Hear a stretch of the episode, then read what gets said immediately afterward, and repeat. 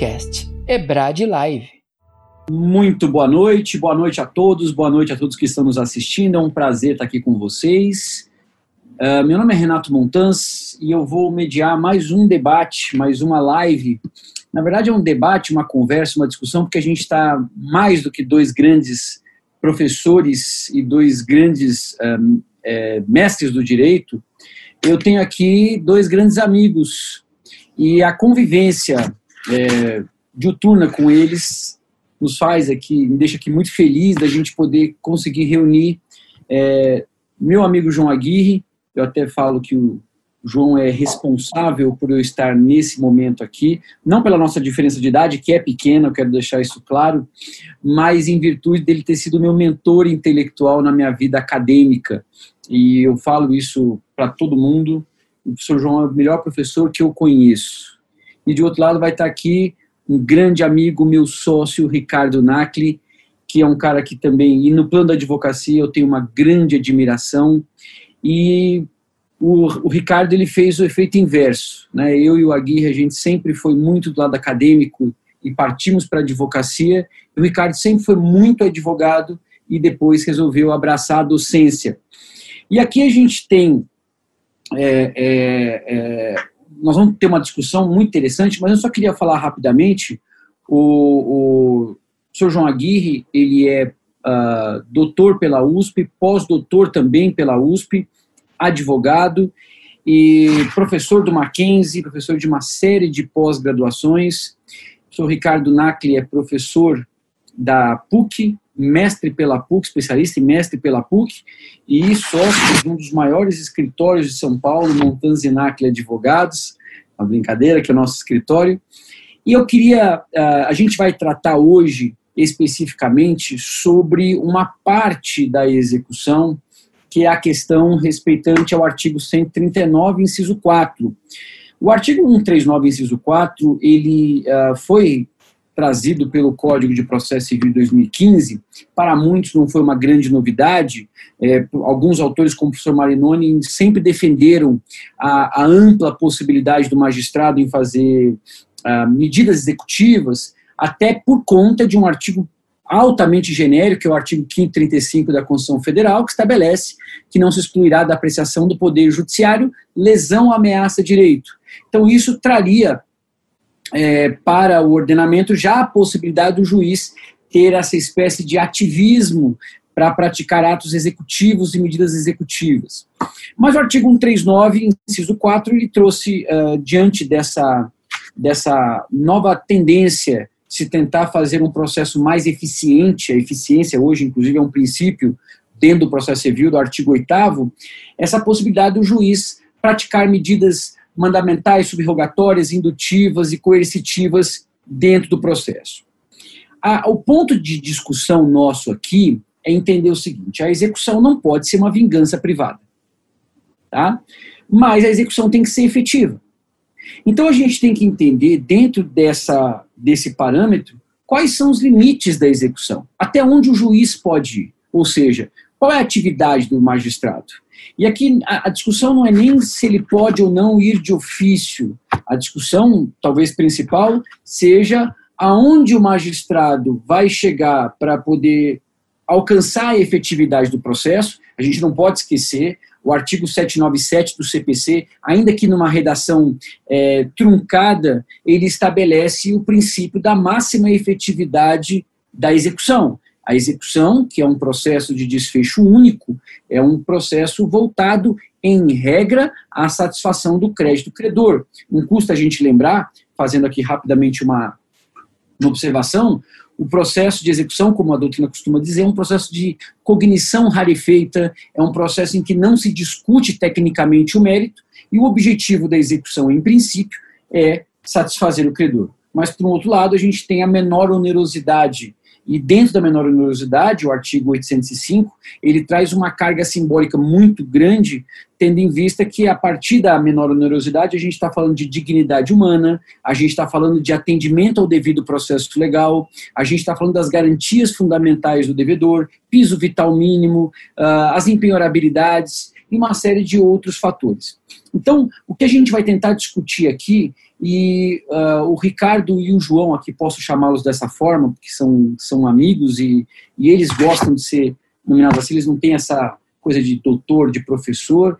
É, o Ricardo e o João, eles têm uma visão um pouco diferente em relação a essa a esse panorama de até onde pode ir o credor, de até onde o devedor deve responder, e por conta disso eu queria começar a nossa, a nossa discussão.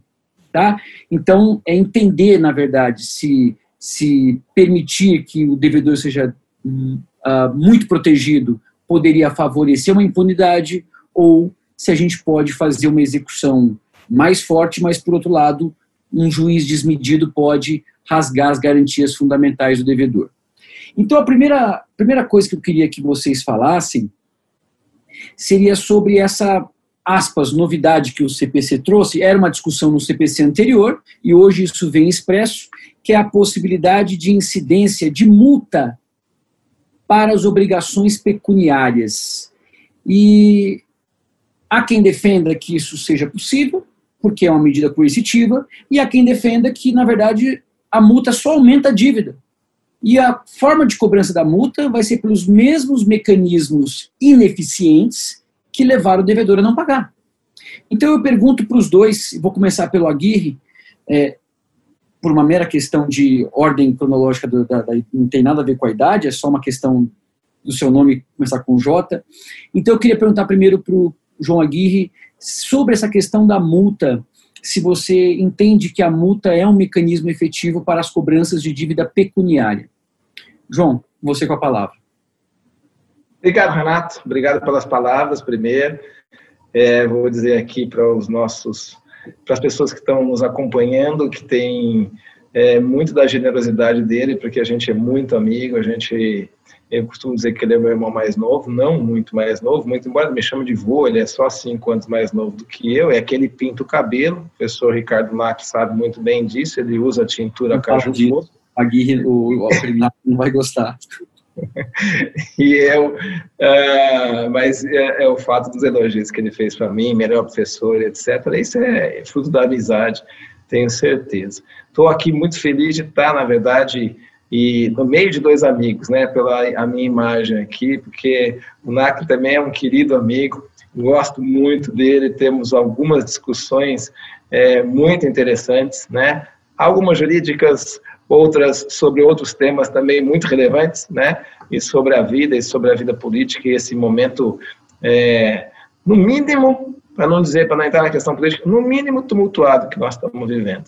Uh, e esse momento tumultuado, eu, eu entendo que vai ser a premissa para a minha conversa aqui, para a minha fala. Uh, nós estamos hoje num momento em que as pessoas estão com paciência e tolerância zero para a opinião alheia.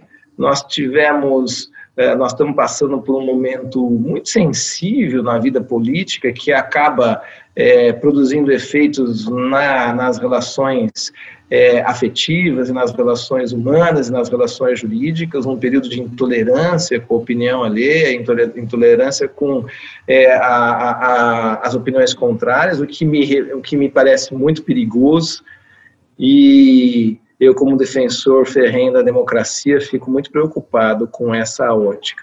E esse período de é, nervos absolutamente exacerbados, né, a pessoa que tem uma opinião contrária, ela vira um inimigo que tem que ser destruído, ele acaba refletindo nas, nas relações jurídicas.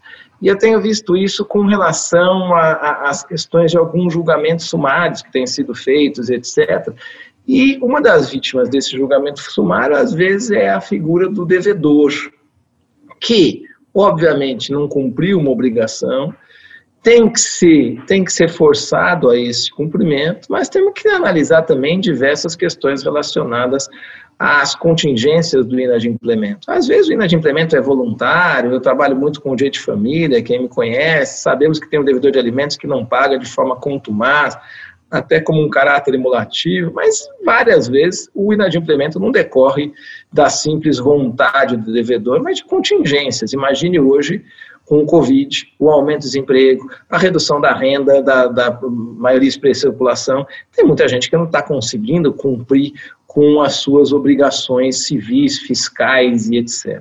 Nesse caso, ah, nessa ordem polarizada, existem alguns que dizem que o devedor tem que pagar de qualquer forma, que o devedor tem que cumprir com a sua obrigação e colocam a satisfação do crédito sobre, sobre os direitos fundamentais do devedor. E com isso, eu, como um civilista que tem uma base humanista muito, muito forte, não posso concordar. Um direito de crédito não pode se sobrepor, na minha opinião, ao direito fundamental. Mas eu concordo, sim, Renato, e a gente discorda bastante sobre esse tema. A gente tem vários embates aqui jurídicos, e eu adoro embate jurídico, porque, na verdade, eu adoro uma discussão sobre opiniões fundamentadas, porque é nela que a gente cresce. O pensamento único, ele emburrece. O pensamento único é um perigo. Essas redes sociais hoje, elas criam feudos em que as pessoas ficam falando para elas mesmas e pensando da mesma forma sempre e a gente cresce com a opinião contrária. Já dizia Sócrates isso na sua dialética maíldica, ele sempre trazia uma opinião contrária para a gente pensar. E isso faz com que a gente abra o nosso pensamento, nossa visão, nosso raciocínio. Eu aprendo muito com esses dois queridos amigos. Então, a minha opinião é a seguinte, Renato. Eu entendo que a multa pode sim ser um meio de coerção, de coerção, desde que ela não seja exagerada e pode ser um meio efetivo, porque eventualmente o devedor pode pensar em não ter que aumentar a sua dívida em razão de uma multa imposta pelo juiz. Esse é um meio de coerção que eu reputo como um meio que, a depender do caso, pode sim ser eficaz e que estaria dentro de uma das medidas uh, previstas no inciso 4 do artigo 139 do CPC. Os outros meios nós vamos discutir, mas eu entendo que sim, é lógico que, de acordo com todos os princípios que você falou, e aquele princípio da máxima efetividade,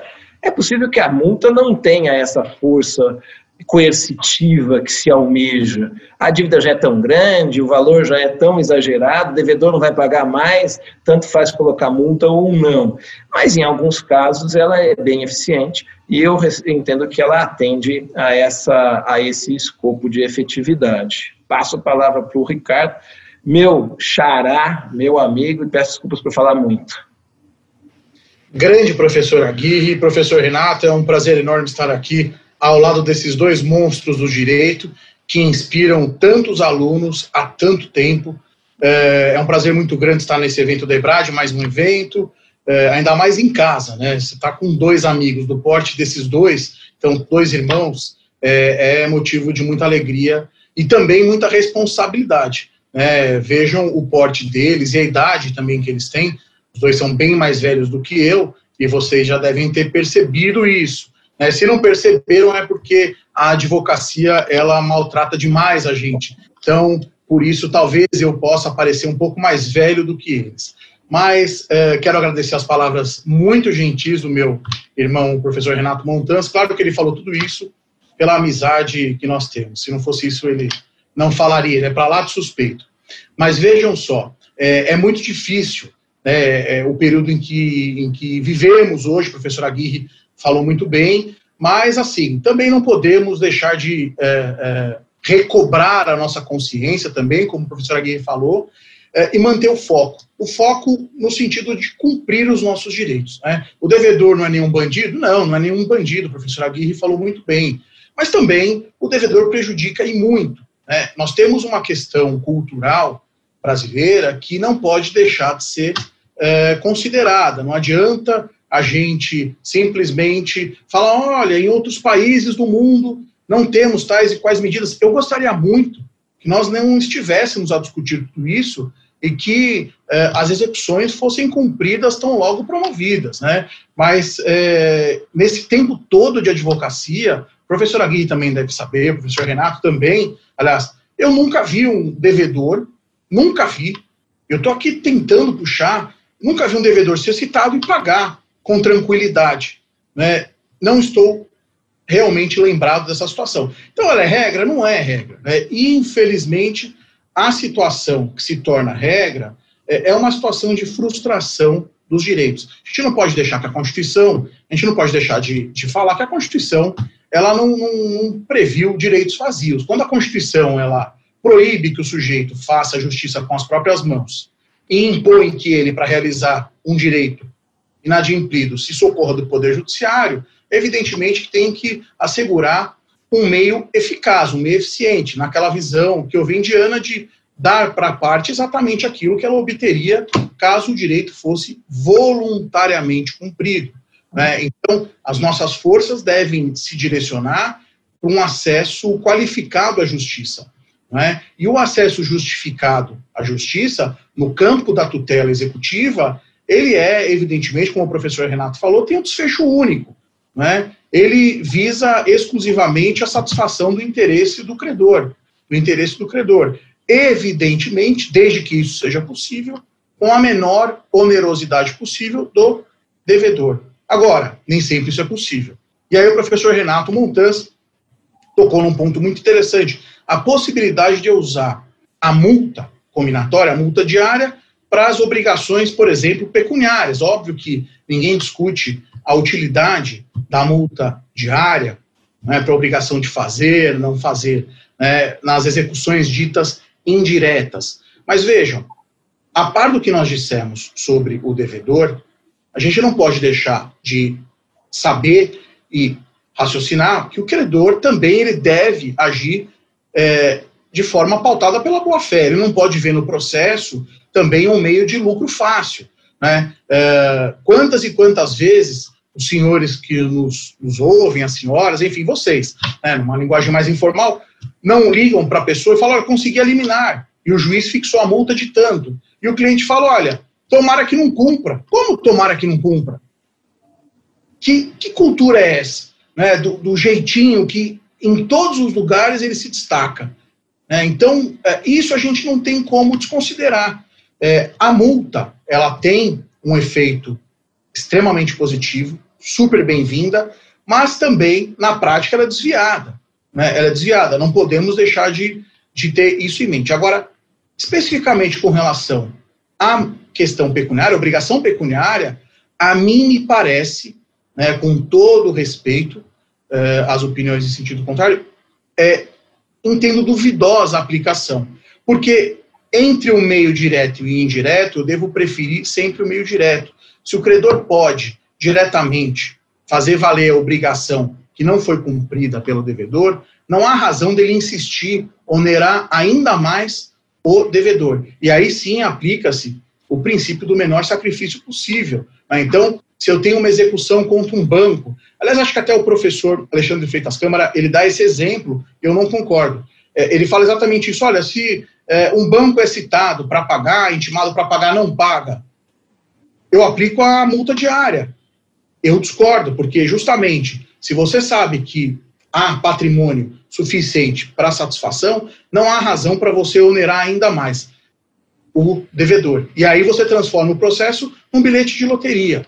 Né? Muitos clientes falam: o melhor ativo que eu tenho hoje em dia é o processo judicial, né? porque, de fato, tem rendimento de 1% ao mês, poucas, poucas uh, uh, aplicações dão isso. Né? Em muitos países do mundo, por exemplo, até para desestimular o prosseguimento do processo, há uma cobrança regressiva de juros. Aqui não, ele se mantém 1% ao mês. Então, por vezes, vale a pena. A mesma, ao mesmo raciocínio, nós podemos falar da, da multa. Então, quanto mais eu deixar rolar o inadimplemento, melhor. Ah, mas basta o devedor pagar. Eu sei, mas não é só o devedor. A minha, a minha, a minha, o meu interesse principal é o cumprimento da obrigação. Eu não posso querer levar vantagens é, indevidas. E nesse sentido, eu não vejo utilidade. Eu acho que seria onerar desnecessariamente o devedor. E tem aquela questão também que o professor Renato falou, o professor Aguirre também. É, se o meu problema é patrimonial, por que, que eu vou onerar ainda mais o sujeito? O sujeito já não está conseguindo pagar, não está conseguindo localizar bens do sujeito no valor é, primitivo, originário, por que, que eu vou acrescentar? É, me parece que é uma medida pouco efetiva. E aí eu prefiro o uso de outras medidas, é, que o professor Aguirre também não concorda, já sei disso, mas eu prefiro o uso de outras medidas um pouco mais enérgicas, mas sempre respeitando a Constituição, como nós dissemos. É?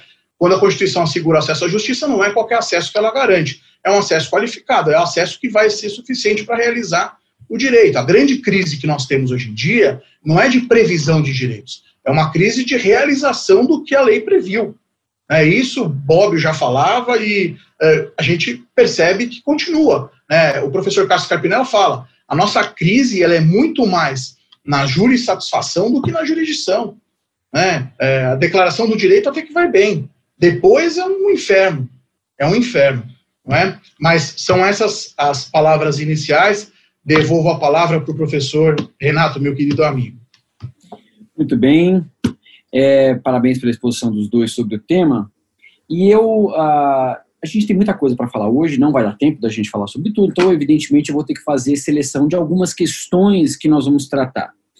Eu queria falar com vocês sobre as medidas constritivas e o direito de condomínio, a vivência em condomínio, as questões de imóvel. Eu queria fazer, na verdade, duas perguntas para vocês. A primeira delas, né, vocês uh, respondam para entender adequado, e aí eu vou começar pelo Ricardo agora. É, vocês acham que essa questão da dívida do próprio imóvel, como por exemplo a dívida de condomínio, responder uh, o imóvel pela obrigação, seria uma medida desproporcional?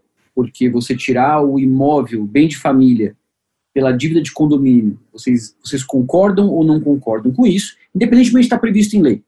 Tá? A gente não está discutindo aqui de lata, a gente está discutindo de lei diferenda essa questão. A segunda é que hoje, com o uso das medidas coercitivas e as medidas atípicas, elas têm, uh, por natureza, a sua não previsão. Né? Então, a gente tem, por exemplo, as medidas subrogatórias, o Código de Processo Civil ele enumera praticamente um manual de instrução de como se faz uma execução, de penhora, busca apreensão, desapossamento. Quando a gente fala de medidas atípicas, especialmente as medidas que trabalham com o psicológico do executado para estimulá-lo a cumprir a obrigação, obviamente elas não podem ter uma dosimetria sobre o valor da multa, elas não podem ter uma periodicidade, porque o juiz tem que analisar à luz das vicissitudes do caso concreto.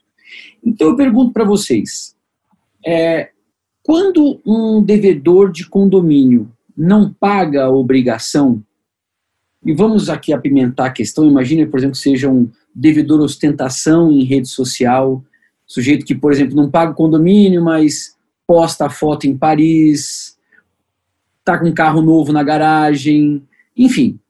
A pergunta é: o que, que é possível fazer ou não fazer de restrição a esse condômino? Independentemente da cobrança judicial, seria possível, por exemplo, é, restringir o uso do inadimplente de piscina, academia, sauna, seria possível restringi-lo? Claro, essa aqui já é uma, uma pergunta é, até meio retórica. Proibi-lo de usar, por exemplo, vaga de garagem, elevador, ou coisas. É óbvio que, que não, mas, enfim.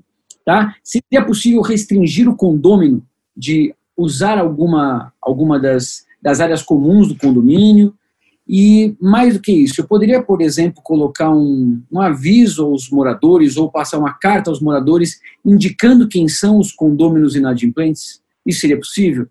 Ricardo, eu queria que começasse com você. Já vi que o professor Aguirre está absolutamente indignado com as suas perguntas. Ele já está vermelho de nervoso.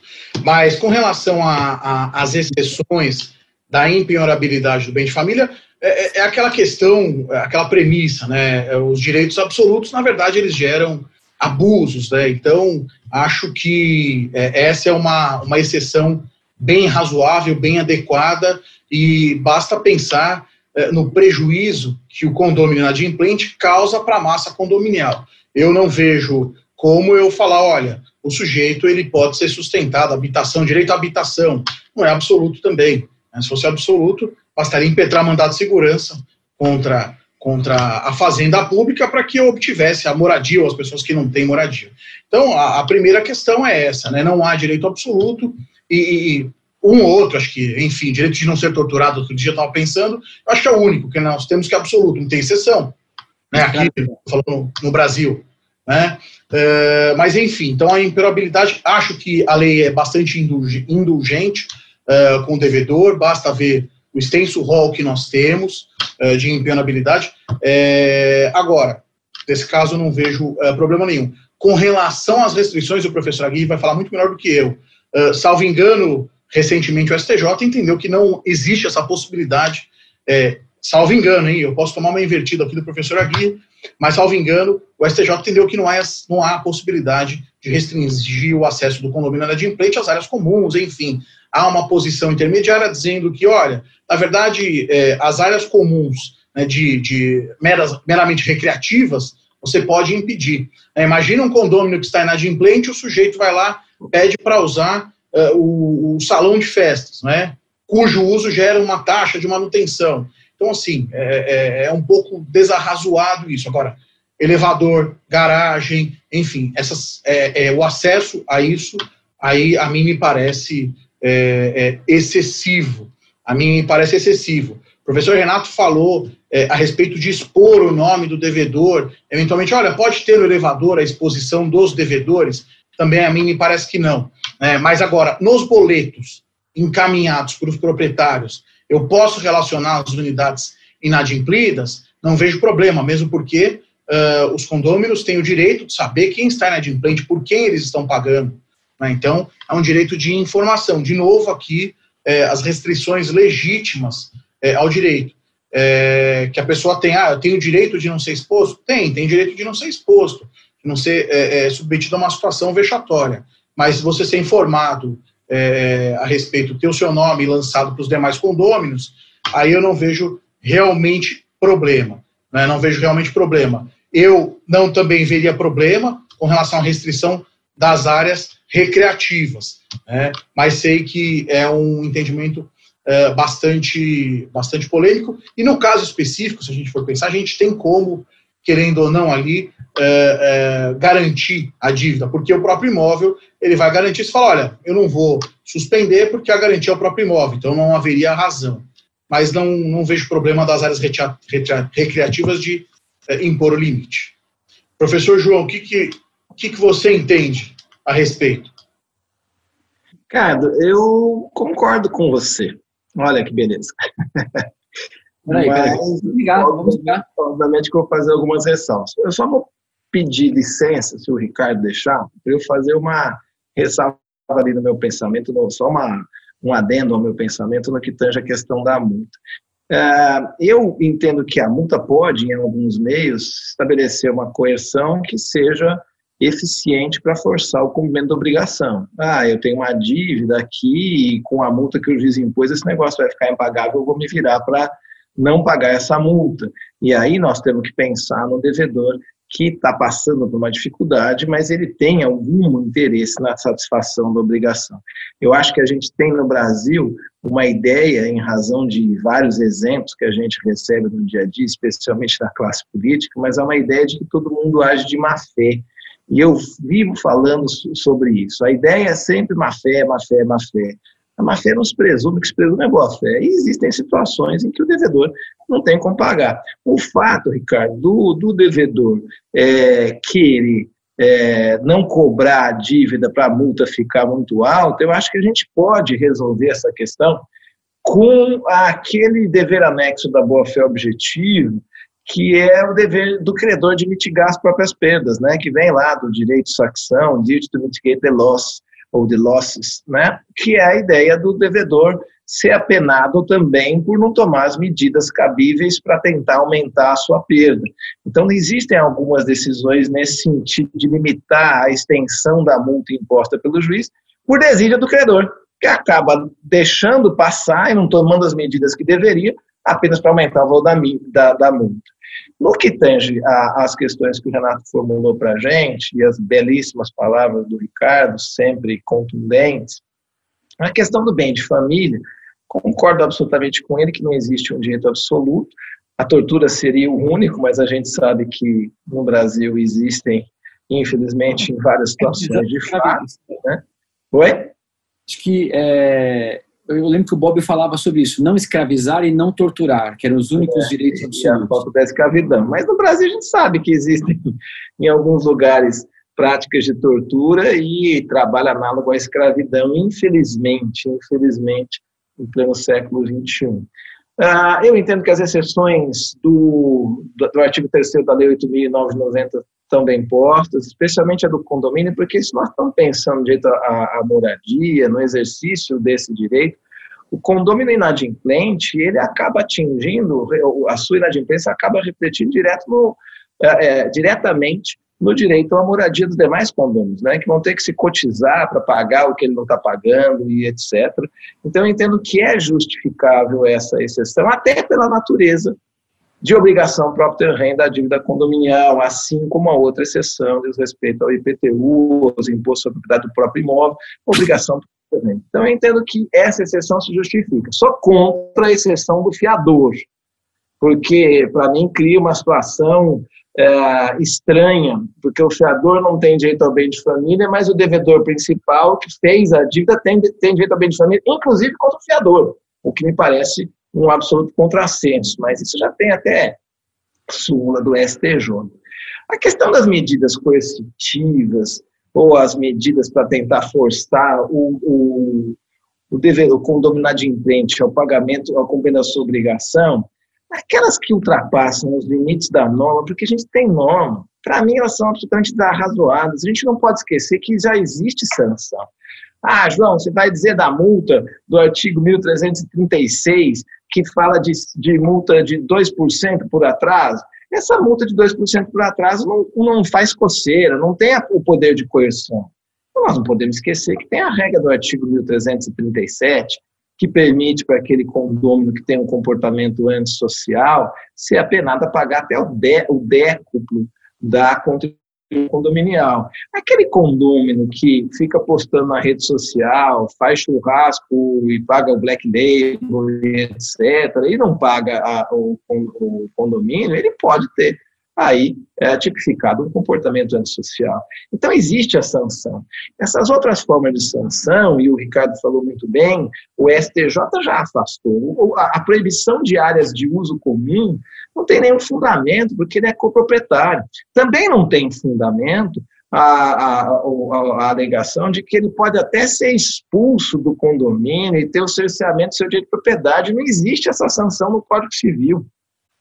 Eu gosto muito dos processualistas, tenho grandes amigos processualistas, mas nós não podemos afastar das regras que estão postas no sistema. O direito material não permite isso.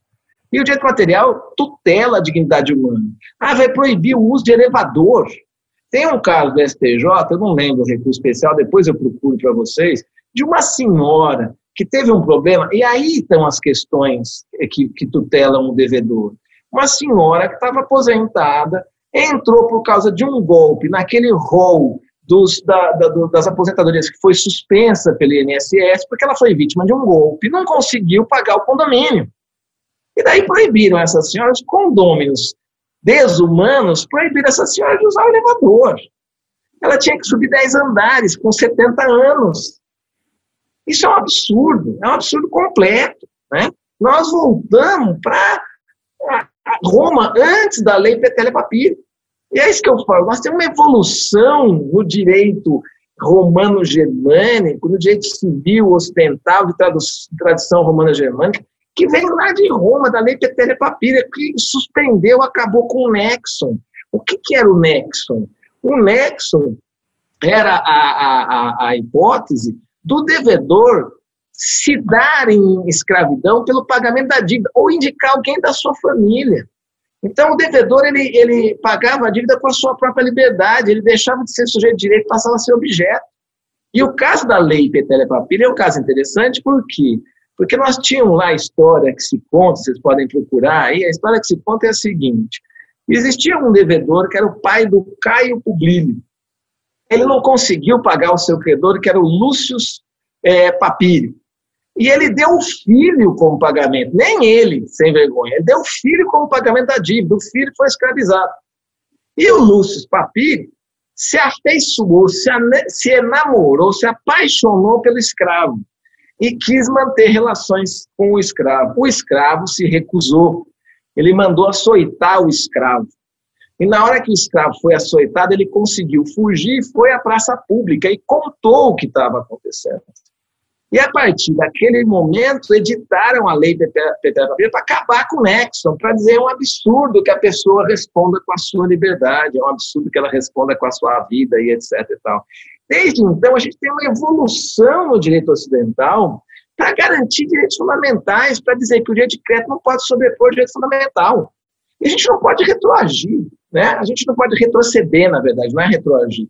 E essa lista negra de colocar o nome do devedor em elevador, ela já está proibida há bastante tempo. Os nossos tribunais já têm consolidado esse entendimento. É lógico que isso não é a mesma coisa do que o dever de informar corretamente que cabe ao síndico. Olha, estou prestando contas aqui, nós temos tais e tais unidades inadimplentes, mas aí na prestação de conta, na cobrança condominial, e não uma lista vexatória ou a proibição do uso do elevador, a proibição do uso da garagem, do portão, você não vai poder entrar, você tem que pular o portão, porque o portão tem despesa de, de conservação, e como você não paga, você tem que pular o portão. O zelador que não está recebendo o seu salário não vai pagar. Você tem meios.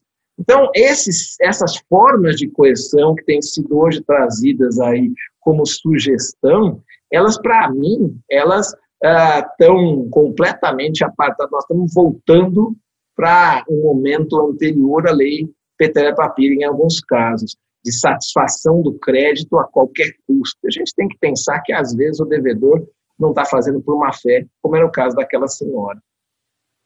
Muito bem. Gente, uh, continuando nossa, nossa discussão aqui, a gente vai ter muitos assuntos, então a gente não pode nem parar para respirar aqui. É seguinte, vamos falar de um dos temas, talvez, um dos temas gerou mais polêmica em relação ao artigo 139, inciso 4, que são os usos de algumas medidas coercitivas. Tá? Você tem desde aquelas mais brandas até aqueles casos absurdos de é, carros com questões sonoras para tirar os manifestantes de dentro da escola. Mas, enfim, eu acho que tem duas situações que geram grande discussão que é a apreensão do passaporte e a apreensão da CNH. Tá? É, independentemente da questão da, da, forma coercitiva, porque aí a gente não vai conseguir, em abstrato, estabelecer se o passaporte e se a CNH realmente podem gerar essa constrição, porque pode ser que para o Ricardo gere, para o João não gere, para o Carlos gere, enfim.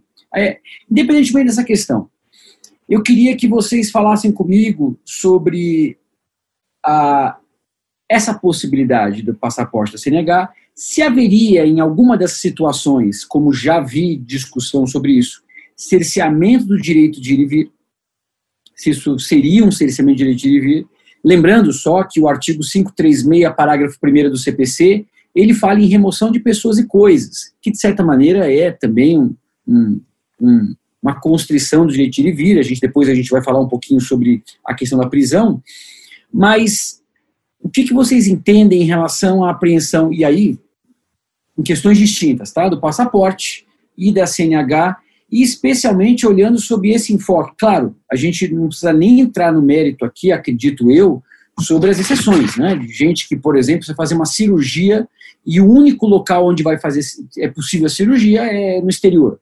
Ou situações em que a pessoa trabalha com passaporte ou trabalha com a CNH. Eu acho que essas questões estariam até fora de cogitação. Mas situações cotidianas em que a apreensão do CNH, da CNH e do passaporte foram efetivadas. O que, que vocês entendem, começando aí pelo Aguirre?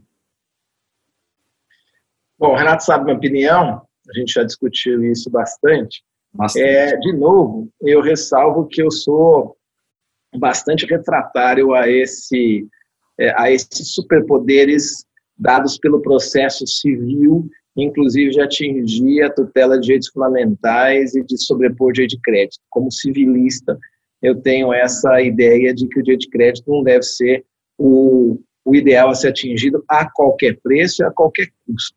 Repare, estude as obrigações, goste das obrigações e entenda que o devedor tem que cumprir com a sua obrigação.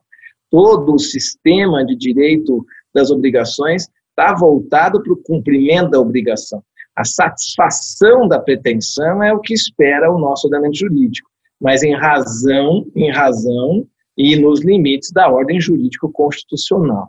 Obviamente que existem situações em que seria possível a gente tomar essas medidas, porque quem pode o mais pode o menos.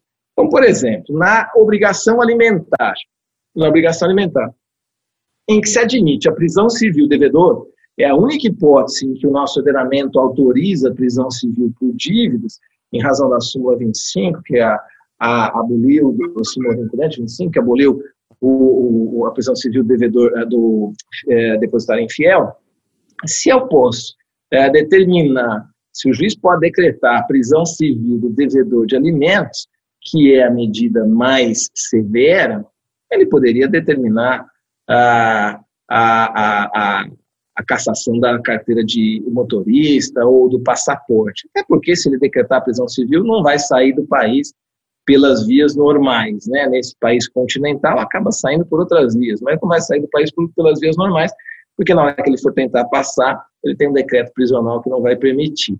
Então, nesse caso, eu entendo que até seria possível, sim, ah, ah, especificamente, a gente ter a hipótese de um, passaporte caçado ou uma carteira de motorista também, também é, sendo suspensa.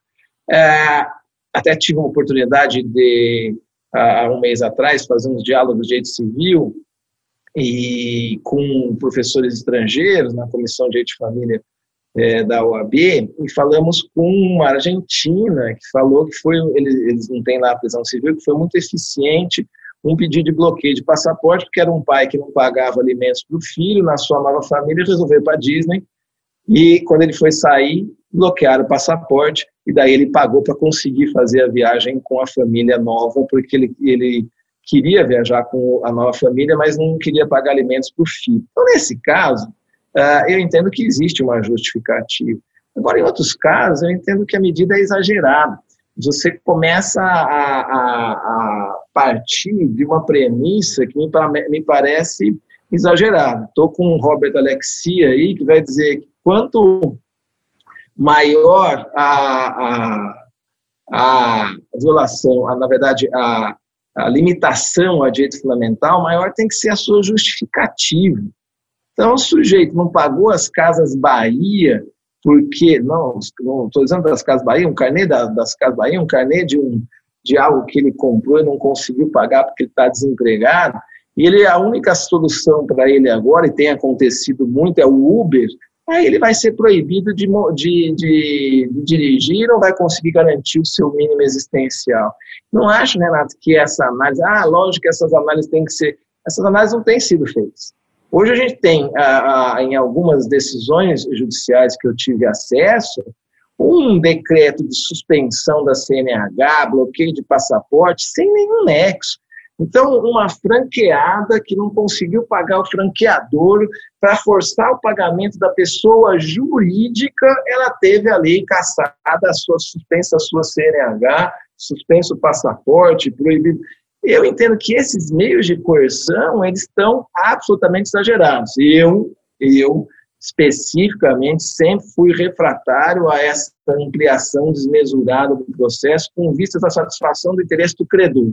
O credor tem o seu direito de ser pelado, mas existem limites a essa tutela. E os limites estão, estão pautados pela tutela de direitos fundamentais, pela garantia de um mínimo existencial, porque já já nós vamos estar voltando para a lista negra no condomínio, nós vamos estar voltando para a penhora de, é, de televisão, penhora de geladeira, penhora daqueles bens que estão protegidos pela Lei 8.990, porque o credor sempre quer receber. E a gente sempre vai ter uma, um fundamento aí para trazer a satisfação do crédito. Todo devedor é pilantra, se ele é pilantra, ele não pode ter televisão. Se ele é pilantra, ele não pode ter geladeira. Se ele é pilantra, ele não pode ter carteira de motorista. Nós temos que analisar a situação no caso concreto e verificar se esse pedido tem algum nexo com o crédito que está sendo exigido. Se é uma dívida de franquia, nós vamos bloquear o passaporte do sócio. Nós vamos bloquear a carteira de habilitação do, do, do da, da, pessoa é, natural e não da pessoa jurídica para tentar forçar a satisfação do crédito. Parece que existe aí um certo exagero e eu penso que isso deveria uh, não ser uh, a não ser utilizado de forma tão desmesurada. Acho que a gente pode encontrar outras formas de satisfação relacionadas a crédito.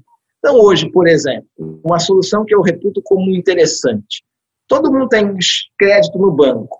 Se eu tenho crédito no banco disponível, vamos bloquear esse crédito. Ah, mas você vai deixar. Não está disponível aí para o devedor? Ele não pode pegar aquele crédito para comprar uma motocicleta ao invés de pagar o credor? Por que não determinar a, a, a penhora desse crédito que está disponível?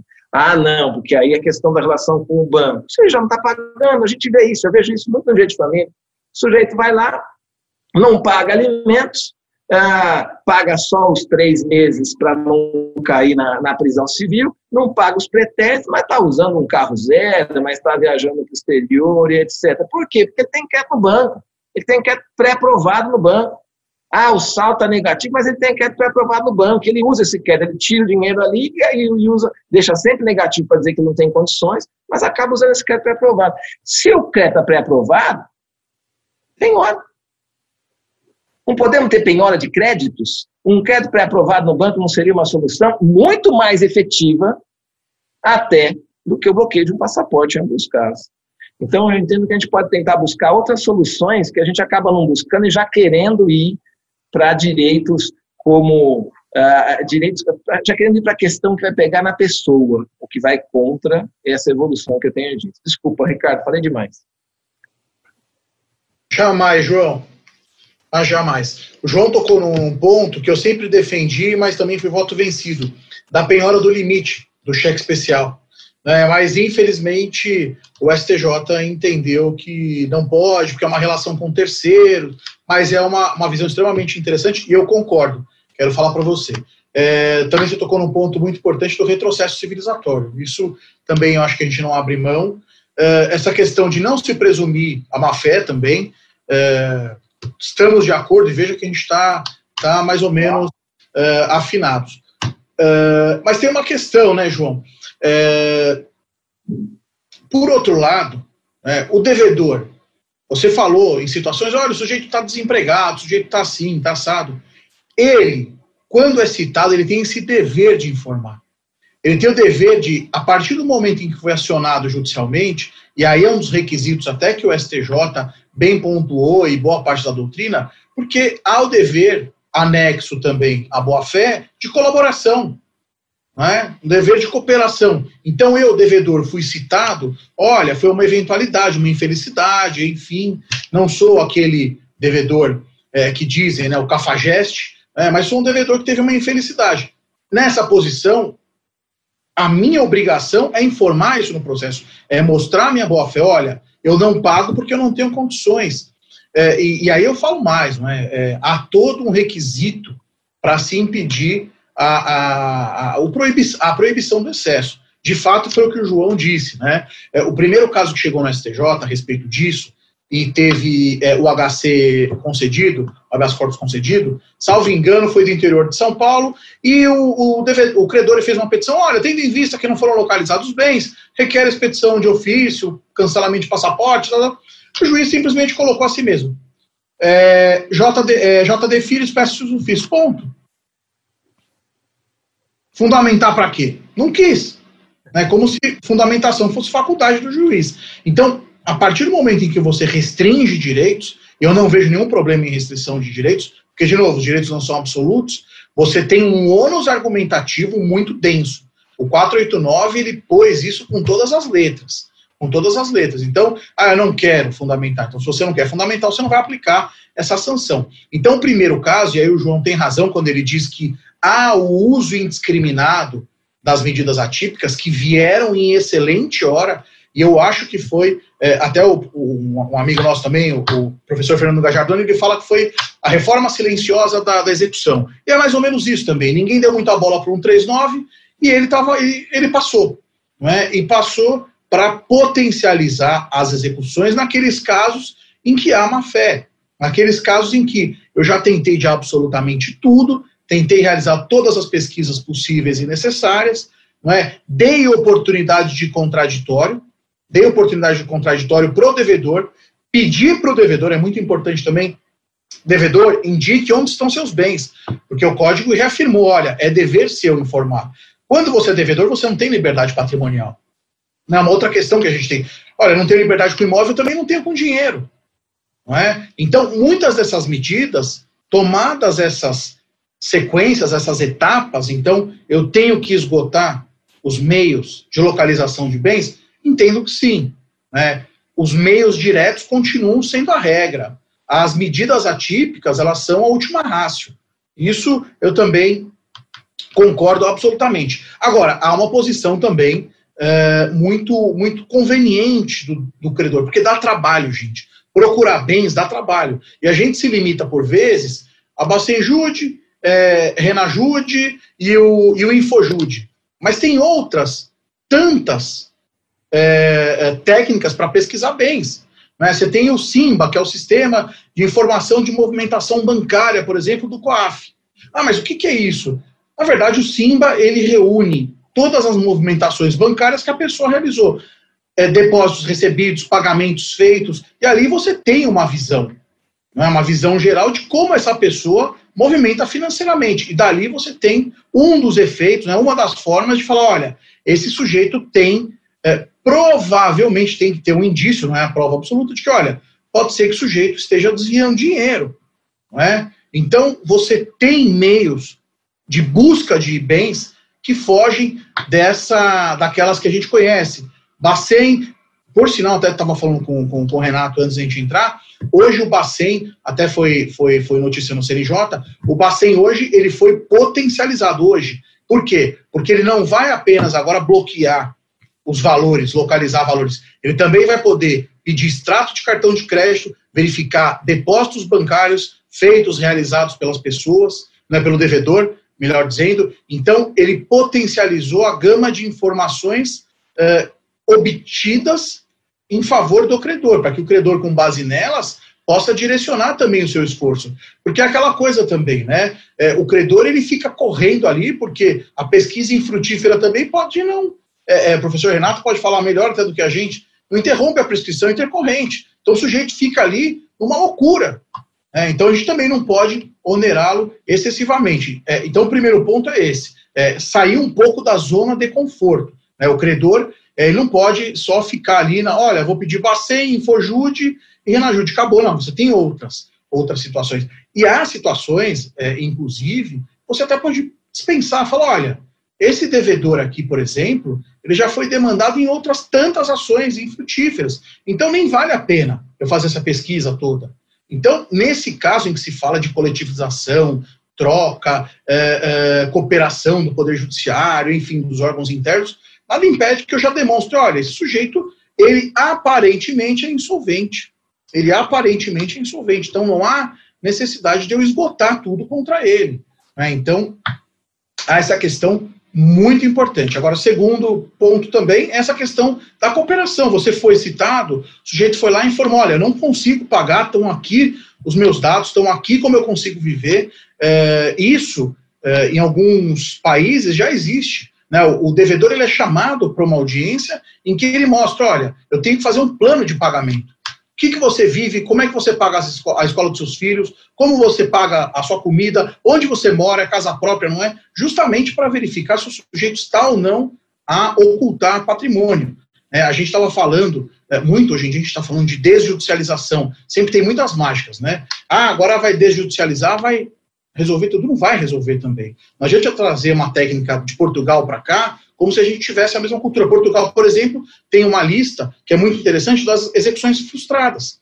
Não, então você já verifica, é público, as pessoas contra as quais não vale a pena você executar, porque você já sabe que você não vai conseguir nada. As empresas têm necessidade de promover as execuções por questões tributárias também. Então ela já fala, olha, eu já peço uma certidão falando, olha, está aqui, eu não preciso gastar o poder judiciário atua. Então, não vejo problema, é, eu sou um entusiasta das medidas atípicas, acho que é, elas funcionam muito bem, porque elas têm que. O, o, devedor não pode ter a sensação que vale a pena ele continuar na inércia. Não estou a me referir, como o João disse, é, as pessoas que, olha, teve uma infelicidade, sofreu um golpe, isso é outra coisa.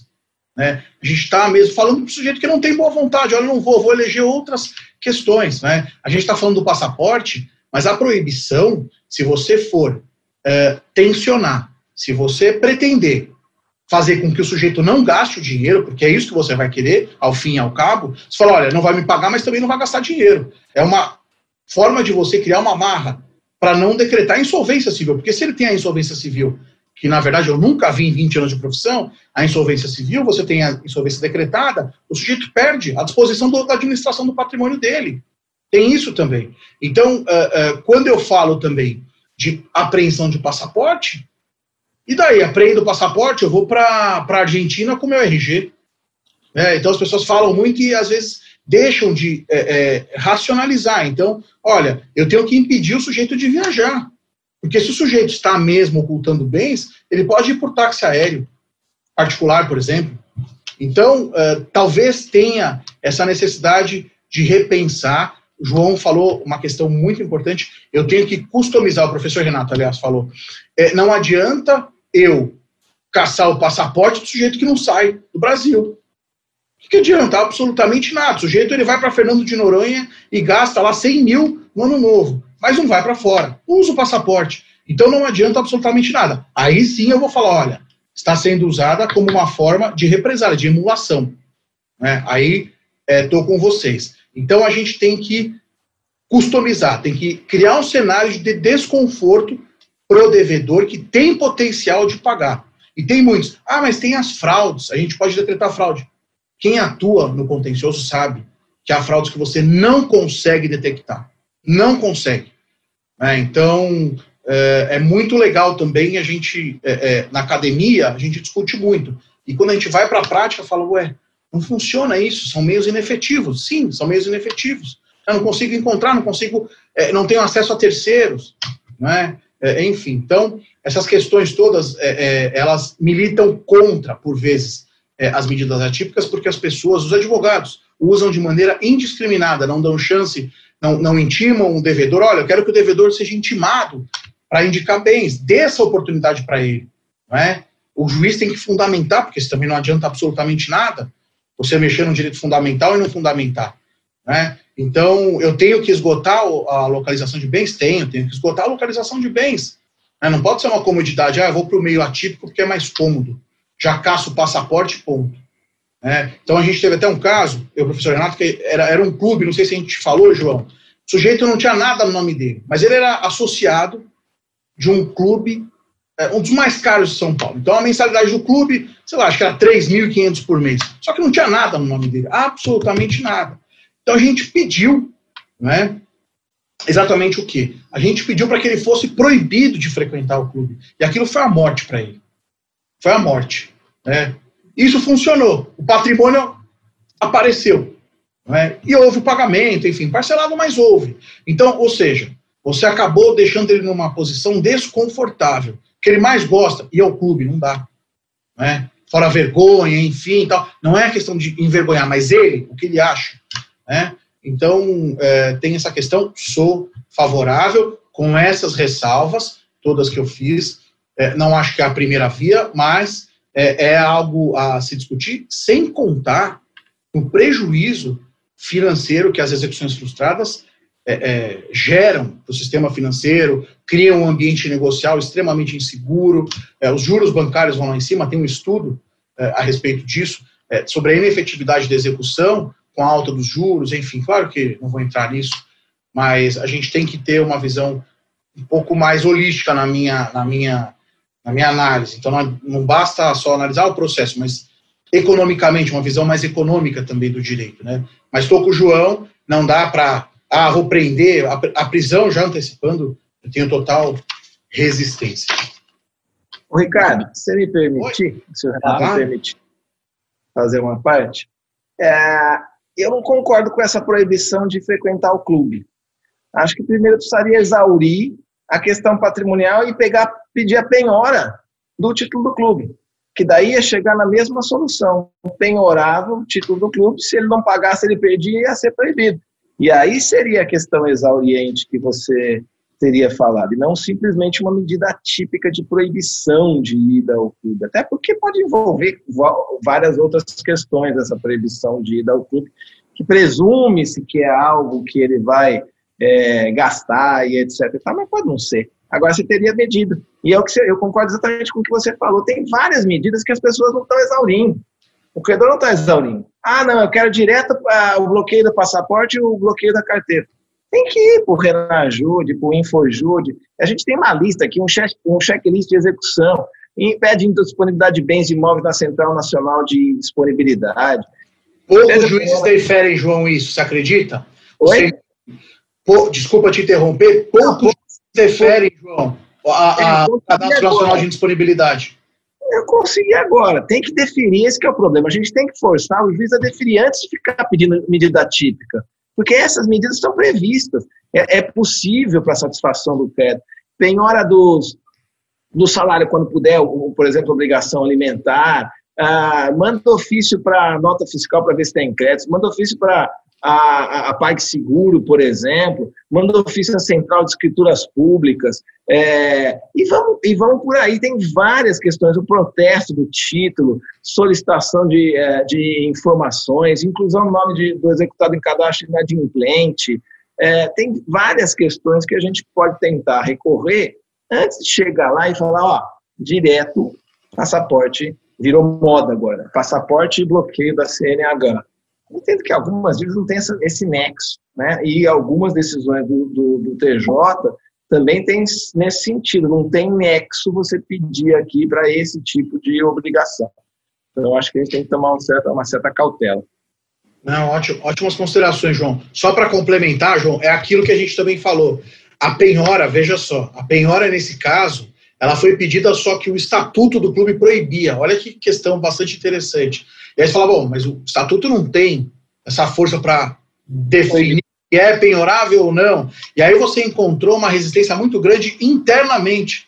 Porque quem é que compraria esse título do clube, do sujeito, entraria com aquela mancha, teria que ter a autorização do conselho. Mas o que, que a gente visou, sobretudo? Olha, ele não pode gastar, quem está devendo o que está devendo, não pode gastar 3 mil, 4 mil com o clube. Então você, foi uma forma de vetar. Justamente a penhora por si só não impediria ele de usar o clube.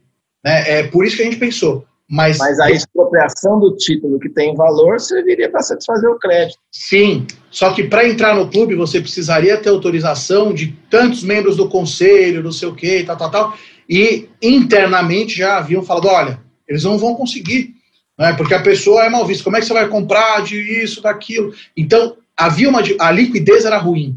Né? A liquidez era muito ruim. Mas essas informações que você passou, que eu tenho, o Renato tem, né, todos esses meios de execução, não tem, não são de acesso da maioria dos advogados. Pode verificar no dia a dia. É isso, é isso que a gente, a gente sabe o que é. Por isso que eu passei aqui, porque a gente precisa divulgar isso, né? informar. Existem vários meios e as pessoas ficam no Infojude e no Renajude.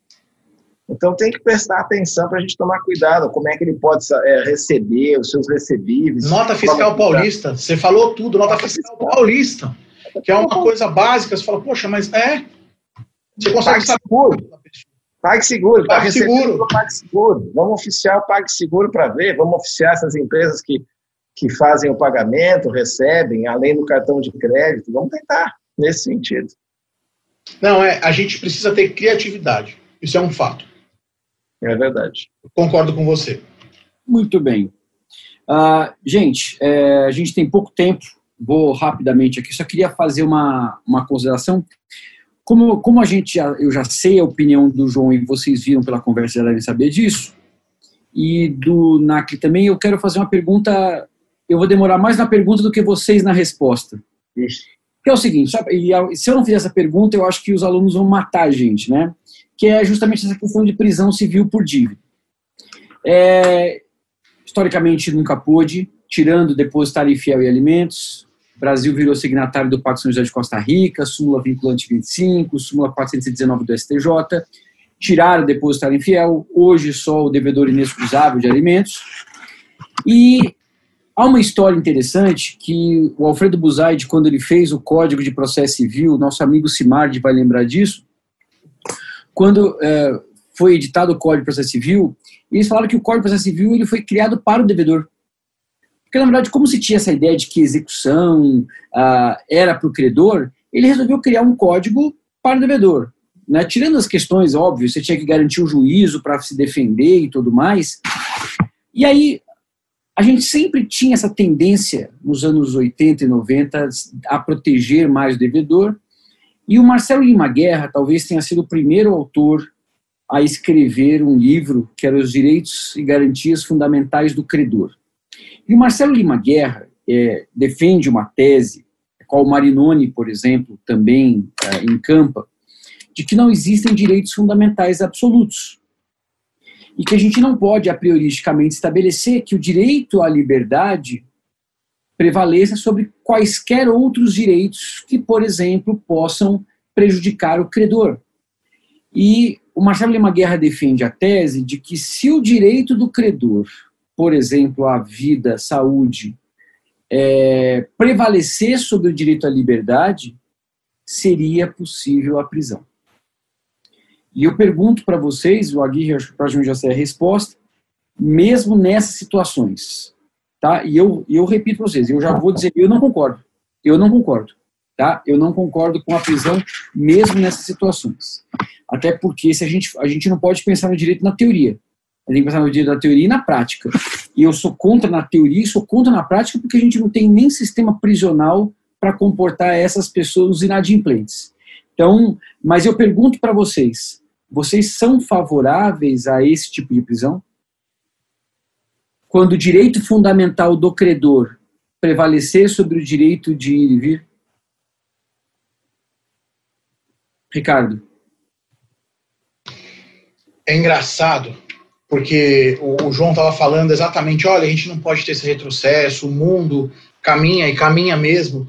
É, mas há uma questão interessante até que a gente estava discutindo outro dia. O Brasil é um dos poucos países, me corrija, João, também, que tem ainda a prisão civil mesmo nos alimentos. É, eu gostaria muito, essa questão da prisão civil, ela me incomoda sobremodo, mesmo na questão dos alimentos. Mas a gente estava até discutindo com outro amigo nosso, o Ricardo Mafez, olha, mas não pode prender, isso é uma loucura. É, é, acho que, de novo, né, a, a, gente tem uma questão cultural da qual a gente não pode se distanciar.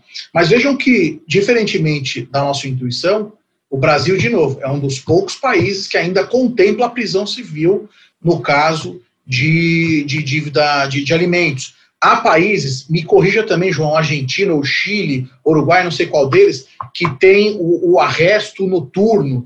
O, o, sujeito, na verdade, devedor de alimentos, isso em última, última análise, ele pode sair para trabalhar normalmente, ele só não pode sair à noite. Né? Só não pode, que é, é mais inteligente, se vocês forem pensar, né? o sujeito pode trabalhar, mas ele não pode sair à noite. Mas vejam, é, a questão da prisão, é, mesmo para as dívidas relacionadas à subsistência, imaginemos aí vocês que estão a, a nos assistir, honorários advocatícios. Vejam se não choca um pouco vocês falarem, olha, eu vou ingressar como execução contra o cliente, na verdade eu vou pedir a prisão dele. Né? Recentemente nós tivemos aí uma decisão da ministra Nancy Andrighi dizendo, olha, os honorários não poderão é, afetar, por exemplo, o salário, porque na verdade são alimentos de uma segunda classe. Né? Então, historicamente, acho que é, é, isso já vem há muito tempo, essa tentativa. O professor Olavo, o, Olavo de Oliveira, é, ele, na verdade, defende também a prisão há muito tempo, há muito tempo. E ele, num livro recente, que foi o livro docência dele na PUC, salvo engano, ele defende é, que nos casos de dívida civil haja o arresto noturno. Então, também, olha, o devedor fica à noite em casa. É, eu não concordo, não concordo com isso. Acho que a Constituição, historicamente, ela quis única e exclusivamente é, reservar essa medida extrema apenas para os alimentos né, derivados do direito de família. Isso é o que eu penso. Mas penso mais do que isso. Até o, o João estava falando, acho que nessas questões envolvendo direito de família, acho até que há possibilidade do juiz, se a parte pediu a, a citação do devedor para em três dias pagar aquela coisa toda ou explicar sobre pena de prisão, ele pode, de ofício, e aí entendimento meu, determinar sem oitiva da parte contrária já o bloqueio dos ativos financeiros, porque eu vou citar o sujeito para se defender, o que, ele vai fazer? Ele vai tirar o dinheiro. Né? Então, o que eu viso, na verdade, não é a prisão, a satisfação imediata. E a melhor forma de você satisfazer é a penhora online dos ativos. Obviamente que há pessoas que, não, quero ver a prisão, né, a prisão do sujeito. Mas nesse caso especificamente, com todo respeito ao professor Marcelo, ao professor Olavo, Eu sou contra a prisão, e aí sim eu acho que nós teremos um retrocesso, nós não temos também um atentado à corte, como tem no direito anglo-saxão, é, enfim. Então, a gente também não tem o xerife aqui, não pagou, vai lá e prende, é, enfim. Então, não sou, não sou favorável e acho inconstitucional se houvesse alguma coisa nesse sentido no CPC. João? Eu estou com o NAC. Para mim é absolutamente inconstitucional. Vejo uma involução. Esses tempos, para mim, são tempos sombrios. As pessoas estão cada vez mais voltando para o passado, querendo ir a derrubar conquistas da civilização, como a democracia é um exemplo, e como tantas outras que a gente tem visto nos dias de hoje, que estão sofrendo aí, instituições sofrendo é, fortes ataques. É, e vamos voltar, vamos começar a aplicar de novo a prisão civil para qualquer tipo de dívida, depois vamos voltar para o nexum do direito romano, a escravidão, para pagar, pagar, pagar dívidas, depois vamos para o olho por olho, dente por dente, ou vamos para alguns países do Oriente em que se corta a mão do devedor e etc e tal. É, isso é uma evolução. A civilização ocidental, o Estado democrático de direito, eles têm se afastado da ideia da prisão civil por dívida. Uma questão patrimonial não pode levar a cerceamento do direito de liberdade. Só existe uma possibilidade, só existe uma hipótese no nosso ordenamento, que é o devedor de alimentos, porque existe o direito à vida e a subsistência do credor, e existe uma autorização constitucional para isso, que é discutível é discutível. Estou com o NAC, nós estamos atrasados. Tem outros países que já, a maior parte dos países do sistema romano-germânico já aboliu a prisão civil. Nesse diálogo que a gente teve, a gente conversou com a, os espanhóis e a professora da Espanha, a doutora Lola, ela falou: olha, não tem prisão civil aqui mais. Pode ter uma prisão, um delito penal e etc. Mas não tem prisão civil. E a gente está voltando a essa discussão, vamos alargar, com todo respeito a essas opiniões, as me parecem absolutamente descabidas, né? Vamos alargar, é de novo a satisfação do crédito, banco exigindo prisão civil por que o sujeito não pagou uma dívida. O credor tem, como disse o, o, o meu querido amigo Naco, o credor tem que se acercar do, da, das suas garantias não correr atrás apenas no momento da execução, acercar das suas garantias no momento em que ele passa a ser credor. Isso é esquecido. É a responsabilidade do credor também. Eu vou emprestar dinheiro para quem não tem como pagar? Não, eu quero um tipo de garantia. Nós temos o, o, o, o nosso ordenamento jurídico dá várias formas de garantia. A fiança, a hipoteca, nós temos alienação fiduciária em garantia. Existem vários meios, o credor também não pode ser desidioso. Aí ele foi desidioso lá atrás e agora quer prender o devedor. Nós vamos, vamos evoluir dessa forma? Para mim, para mim existe ainda um princípio que é fundamental que proíbe, que é a proibição do retrocesso. Nós estamos falando de conquistas relacionadas à tutela de direitos fundamentais, direitos humanos fundamentais. E nós não podemos evoluir, nós não podemos retroceder. Princípio da proibição do retrocesso. Então, eu sou absolutamente contrário a essa possibilidade de alargamento, que para mim me soa absurdo. Meus amigos. Deixa eu, só, deixa, eu só, deixa eu só interromper, João. Eu me lembrei, e eu não podia deixar de falar, inclusive porque é uma matéria também é, do João é, aquela recente decisão, João, na verdade a gente está falando muito da aplicação das medidas atípicas para execução, execução, execução, mas na verdade a, a, as medidas atípicas elas servem para a efetividade da jurisdição de um modo geral. Né? E teve um caso bastante interessante que chegou agora no STJ de relatoria da ministra Nancy, João, a gente conversou até sobre aquele caso em que a ministra Nancy autorizou a aplicação das medidas atípicas para as pessoas fornecerem material genético né? E aí até o professor João falou muito bem, falou, poxa, mas é, a gente precisa ler o acórdão para verificar por que, que não houve aplicação da presunção, porque se negou a fazer o exame, tem a presunção da paternidade. Porque, na verdade, se tratava de uma segunda ação de investigação de paternidade, cuja causa de pedir era fraude no primeiro. Porque a primeira tinha sido julgada improcedente, né? e aí houve a propositura de uma segunda. E a segunda teve como causa de pedir a fraude no exame da primeira. Né? Então, essa fraude só poderia ser demonstrada com o fornecimento do material uh, dos herdeiros do falecido. Essa segunda foi pós-mortem. Então, uh, vejam que há outras possibilidades, outras hipóteses que a gente pode utilizar uh, as medidas atípicas. E aí tem a dignidade da paternidade. O sujeito não quer só ficar com a presunção, ele quer saber se de fato aquele sujeito era ou não o pai dele.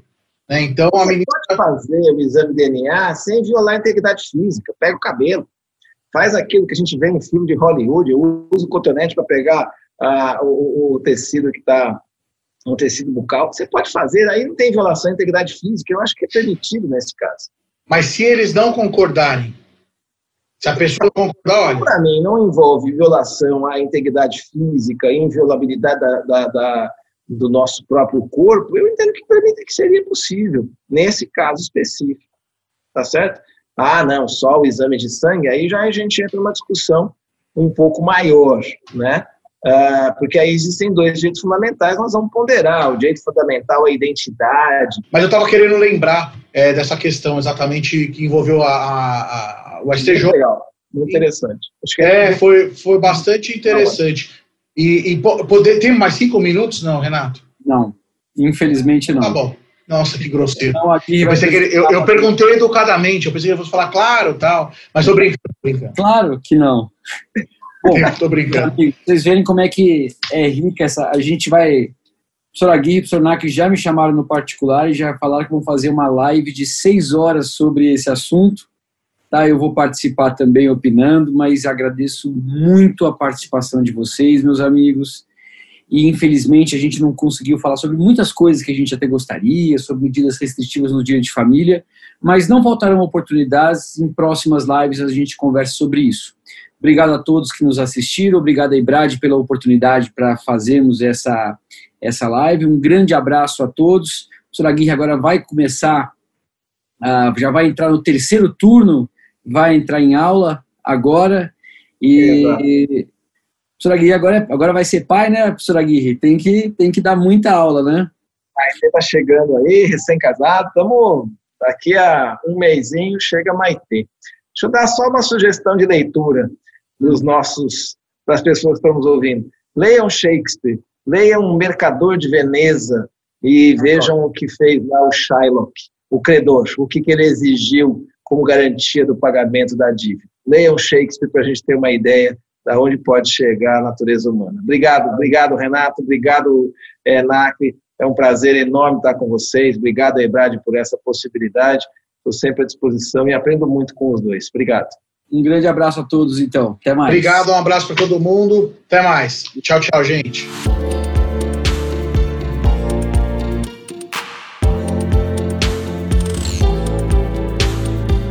podcast Ebrad Live.